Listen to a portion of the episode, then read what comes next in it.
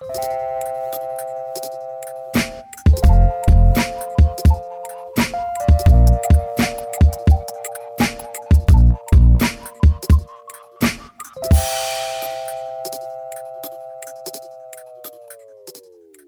Ladies and gentlemen, you are listening to Humans Are Interesting. My name is Namis, and I'm here as always with my brother Scientific. What up? Uh, today's episode is called A Day in the Life. Uh, we wanted to hear about some of the experiences in the sex industry and, and what events lead to that life and what things um, keep someone there. Um, so I brought in my friend Jamie Johnson, who is formerly a part of the sex industry, and just to have her kind of share some of her story with us and um, explain to us some of the issues someone faces in that life.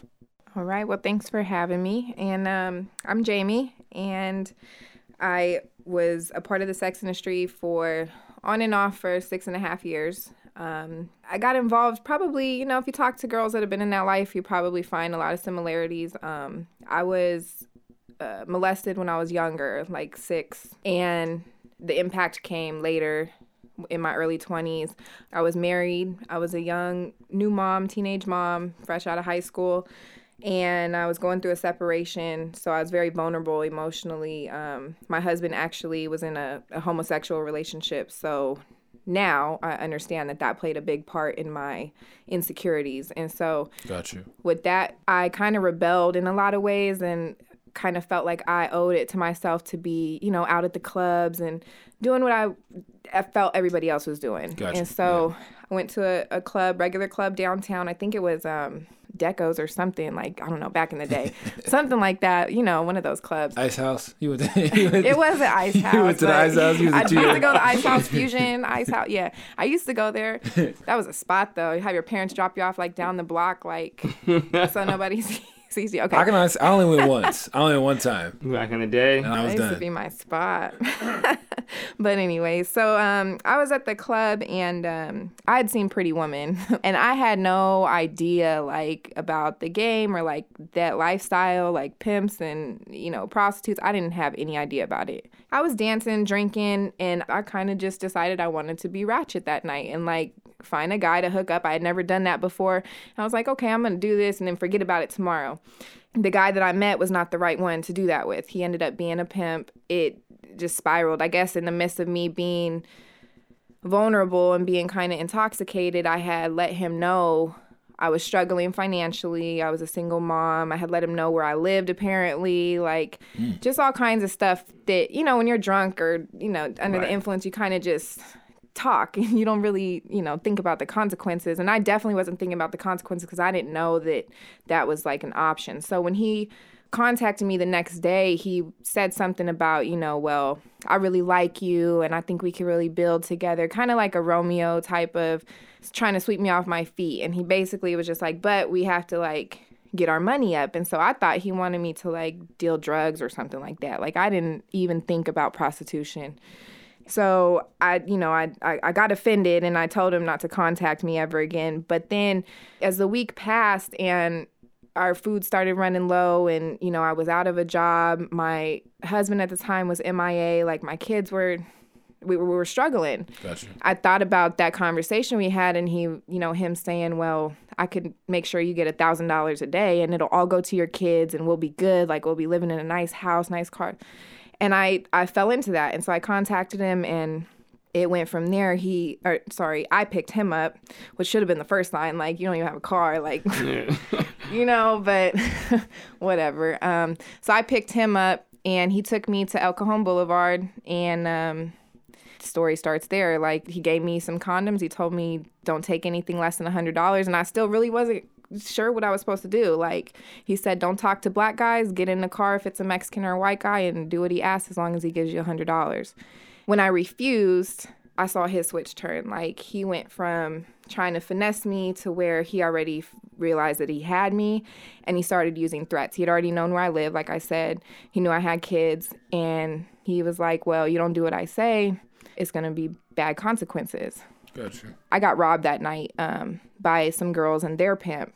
Now that I've been out away from him for a while, I realize that he set that up so that I was indebted to him.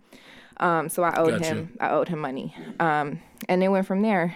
Six years I've been involved with pretty much every aspect of the sex industry, you know, possible, which you know, like I was telling you earlier, includes porn, the strip club, webcams, anything that, that you're gonna be able to profit off off of your body and sexual acts. Like the, six years is a, is a pretty good amount of time. So do you feel like being indebted to him was a big part of why you stayed around, or did you start to make good money and, and, and that kept you around, or what what do you feel like was the some of the main things that kind of uh, kept you present in that? Mm-hmm. Um, at first, I mean, the, the first and foremost feeling I know that I did feel was fear. I mean, I didn't know this person, and when you kind of see somebody switch click and you don't know what they're capable of, yeah, and you have kids involved in the situation, like your first instinct is going to be to protect your kids right. and your family because he knows where you live. Right. I had heard stories of, you know, abusive people and stuff like that. So I didn't really know what I had got myself into and then the next thing was shame. Like as soon as you t- like for me as soon as i turned that first date i was a completely like different person. Like i i really felt like this is what i'm gonna be from now on. Like you kind of your your worth goes down you know? Complete like shift in my whole like spirit. And then the big thing that kept me too so long was like the acceptance. Like he was feeding me this stuff of like i'm the only one that's gonna love you. Like you're a prostitute. Like you're i'm the only uh, only a pimp can love a prostitute. When you're vulnerable like that you know you start listening to those things and you believe them then you get comfortable and you get content and you you're okay with it. Like the first time you do it, it's hard. By the 20th time, you're like trying to figure out how to be better at it. Like, okay, well, I made this amount of money. Like, let me see how I can make more money. And so it became normal to me. And I started being really, for, for my own just security and for me to be able to cope with what I was doing, I told myself it was okay. And so even when he was out of the picture, I was doing it on my own, and that was the way for me to tell myself like this, it, it's okay, it's normal. Like right. I'm getting money. Like these girls are. I was justifying it. Like you right. empowered yourself that way. Pretty much, and that I think that was a huge like survival survival tactic. I mean, I wouldn't have been able to to cope with a lot of things if I didn't look at it that way which I, I, know now was wrong, but we're looking at just some of the some stats on uh, life in the sex industry, and I was surprised to find out that um, the U.S. Department of Health reports that the average age people get caught in that is like 15, 16. Did you see a lot of young girls out there. Yeah, um, and it's it's a big guilt thing that I deal with still to this day. I mean, people that are listening, they may not be familiar with certain terms, but um, I was basically the bottom girl, um, which is the pimp's main girl. Mm-hmm. Um, I was supposed to be the recruiter. So, I mean, he doesn't want all the jail time, so he's gonna send me in to go kind of finesse the girls and, and recruit them. And unfortunately, a lot of them were 15, 16. I didn't know it at that time, but yeah, it's definitely they were out there, especially when we were I was on the streets. I would see girls. I met one girl that was 12 and wow. it was just like yeah. at that time I was numb already. Like at that time you're in like a fight or flight thing, you know, like you mm-hmm. don't care about other people's feelings, but I was still human. Like I'm like, man, right. she was out there 12 years old, you know, parents kicked her out for whatever reason and this this trafficker found her and threw her on the streets and I'm just like 12, like, man, I was in seventh, eighth grade, yeah. like trying to go to a school dance. Like, I wasn't, yeah. you know, it, it's sad. And unfortunately, Ocean, uh, sorry, not Oceanside, but San Diego has a huge foster system. Right. And the traffickers literally go to the foster home and pick the kids up from the foster home and take them, make them go work, and then drop them back off so when we normally hear this word or this phrase, uh, human trafficking or trafficker, um, I think most people naturally have a, a, certain visual in their head. We talked earlier off uh, off mic about how when you hear uh, sex trafficking, you think of like uh, Southeast Asia, like a, or the a girl movie from Taken. Thailand. Or the yeah, movie, the movie Taken. yeah. or the movie Taken. In some of the more known examples, we see this uh, this physical bondage. You know, maybe you, whether it's sex trafficking or, or not, any kind of human trafficking. Maybe you you do dishes in a kitchen at a restaurant mm-hmm. and they chain you up at night and you sleep there. Can you talk to us a little bit about how when you talk about trafficking, I know you use it in more of a broad sense, and and you've talked about how there's there's other ways of bondage that aren't mm-hmm. physical in that in that sense. Yeah. I think worse than physical is mental bondage. And that is completely true. Like you think of human trafficking, and I mean, you Google human trafficking, and the first images that come up are going to be girls in chains, and you know, like the media has given to us. And like I was emotional, I was emotionally attached. I wanted to be accepted, and I wanted to feel like I had some type of purpose. And so I let myself get mentally bonded to this person's abusive words or tactics. Like they I had physical, you know, I had a lot of physical abuse and stuff too, but I wasn't chained to a bed. I wasn't held in a basement, which does happen, but what I hope people will see with awareness being raised is that that's not like it's, not the only it's way a small percentage. It's a small, a very small percentage. It does happen, but you can't if you're if you're looking for that girl in a box or with a barcode on her neck, you're gonna miss the girl that's walking down the street that's from Carlsbad or from Vista or in the same exact situation, but in a mental place versus a physical place. Got you. I think a lot of people feel like this can't happen in my neighborhood or this can't happen to mm-hmm. people in my family. What would you say to those who maybe want to like spot the dangers of young girls being uh, brought into that game into the industry? What are some of the things awareness that they can look for well, amongst the youth, uh, it's very important to be able to like look outside the box, I think. Mm-hmm. And like, especially people that work with youth directly, like in schools and stuff like that. Um, the biggest thing I think is going to be like a shift in not only their physical appearance, like girls that are working, they look good on the outside, but little things like their teeth aren't taken care of. Mm-hmm. Um, they're they're always not feeling good, or maybe they're losing a lot of weight because they're not eating, or they're up right, doing right. drugs, or doing you know stuff like that. Like they're gonna look good. Their hair is gonna be for sure done. Their nails are gonna be done. Their their toes are gonna be done. They're going to be having a nice bag. Um, little changes like that. Like this girl that maybe comes from a poor family, all of a sudden she's got, you know, a Gucci belt or a, a, nice Louis Vuitton purse or something like where did she get that from? Um, older boyfriends, quote unquote boyfriends, that's a big, big red flag. You know, if somebody's always having a check like check in with somebody like something just if something's off like don't be afraid to like speak up on it like you don't have to ask the, the girl like oh are right. you you know doing this do you have a pimp or whatever but you can call community resources and let them know like hey something about this isn't right and somebody an outside source can go in and check it out it's very easy for a trafficker to swoop in and be like well hey you're already having sex like you might as well get money for it people got to wake up that's really it people got to wake up and mm-hmm. every single hotel you go by i guarantee there's at least one girl in there working it's just it's everywhere. Right. The bus stops. It's, it's at it's at churches. It's at it's Miracosta. It's at you know Cal State. It's at all. It's everywhere.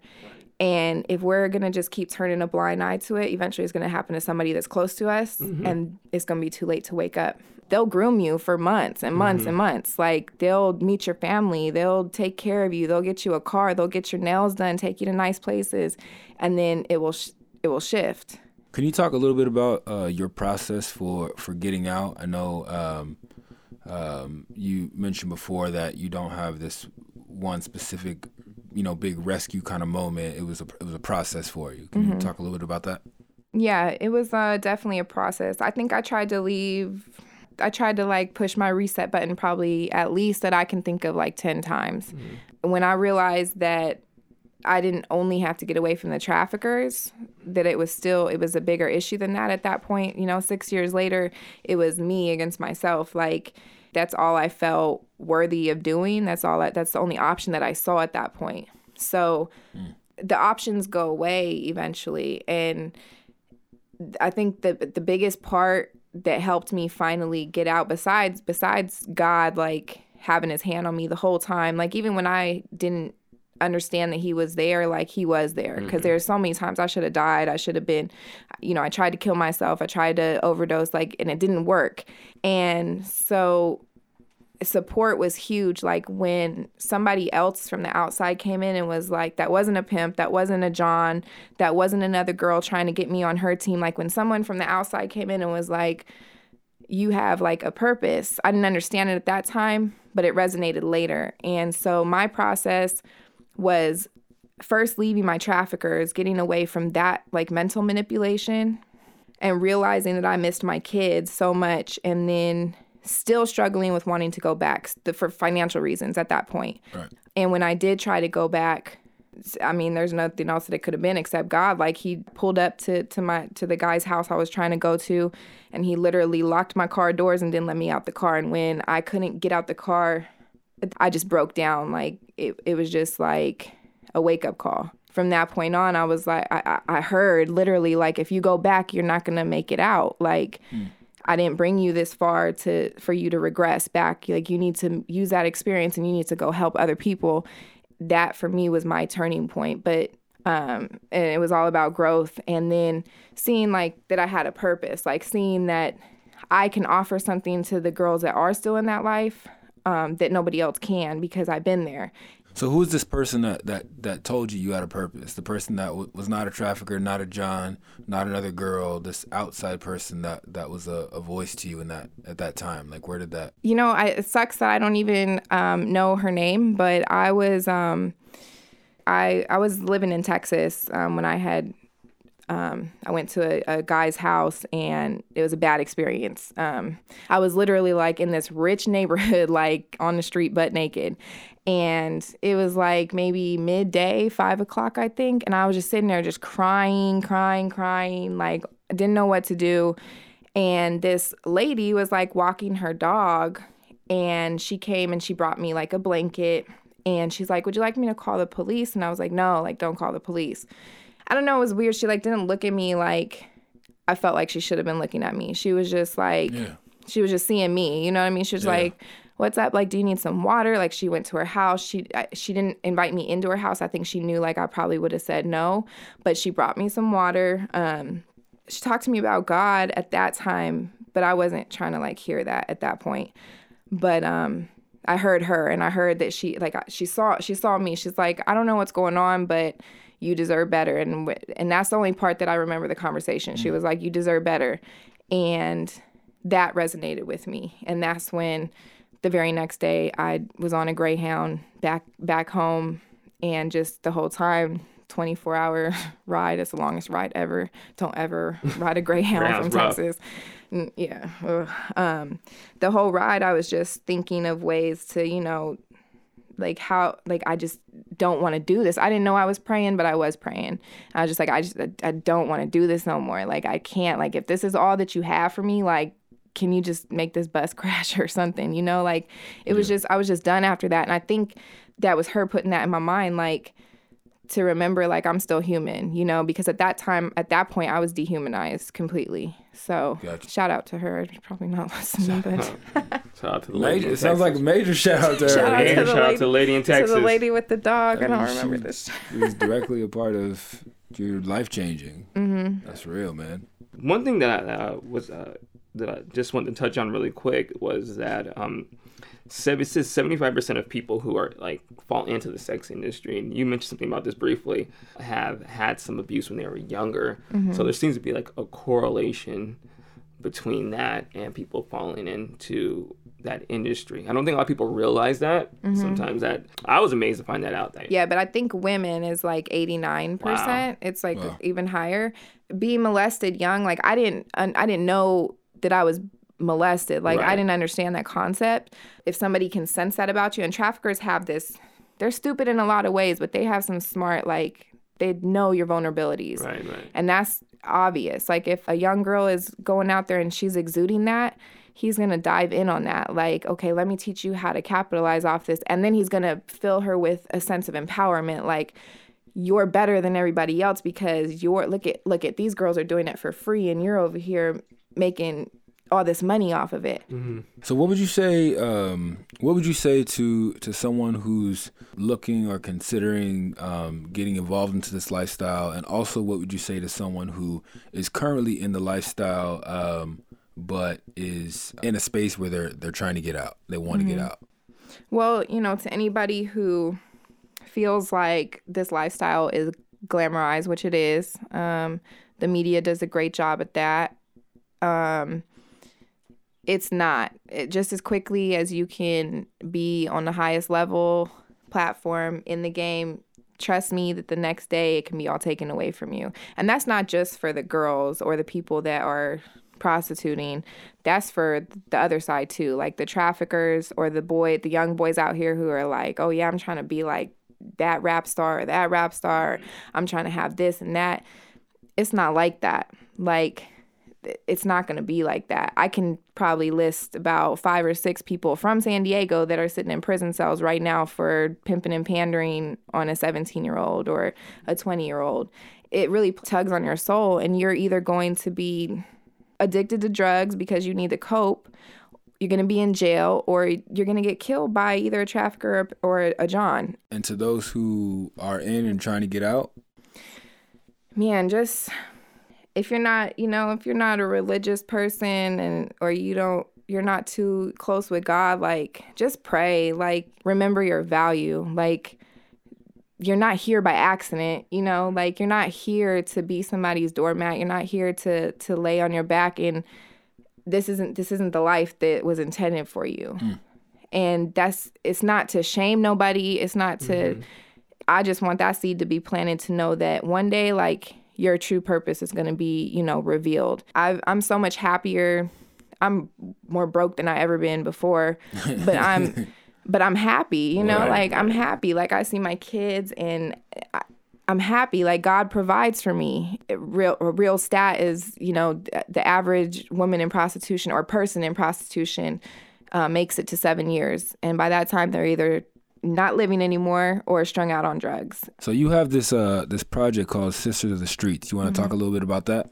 Yeah, Sisters of the Streets is a uh, ministry slash nonprofit organization. Biggest focus is on the adult group for women, so 18 and up. We do a lot of street outreach because I'm real big on meeting people where they're at. I feel like it's easy to say, you know, oh, our church is here, you can come and seek help, but like you can't tell a drug addict, oh, go check yourself into rehab. Like right. right. you have to meet people where they're at. So we we're big on uh, street outreach. So we do something called the Purse Project where we have the community donate donations of like hygiene products, condoms, makeup, clothing items, stuff like that, and I pack them into nice purses sometimes I want to keep the purses because they're like Michael Kors. And I'm like, ah. But yeah, we take them out to the tracks like El Cajon Boulevard. We take them to San Bernardino, LA, wherever I used to work at. I take them out and I just go and I talk to the girls and give them their stuff. Everybody loves free stuff. So, you know, and just let them know and remind them like somebody out here besides, you know, your pimp is cares right. about you. Um, And I just let them know like I've been here, like on this block doing the same thing that you're doing. And I know you may be cool with what you're doing now, but eventually when you're not happy with it, you know, call me and I put my card in there and, and it's cool. Have and, you seen a, a, a, good response from that? Have you? Yeah, like it's getting bigger. Like a lot of people are um, becoming more aware of my organization, which is really cool.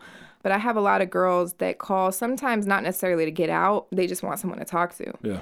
But I know that that time will come. There's going to be a time when their pimp be- beats them up or a trick beats them up or whatever, and they're they're at that point where like they don't have anyone and they're like, oh, I remember that weird girl that was out there on the street. Like, give let me, me call her. Give me that Michael Yeah, give me that. Yeah, right. And uh, it's a it's a good response. It's it's cool to see girls start realizing their worth. Uh, I, lo- I this is the second or third time I've heard um, parts of your story, and every time I hear it, I, I, love hearing it because I love stories of redemption, um, and your story screams that to me. Um, the same way that that random lady with the dogs, you don't know her name, sowed that seed for you. Um, with you talking about this stuff and with your ministry and um, Sisters of the Streets and all that, like just think of how many women you could be doing the same thing for.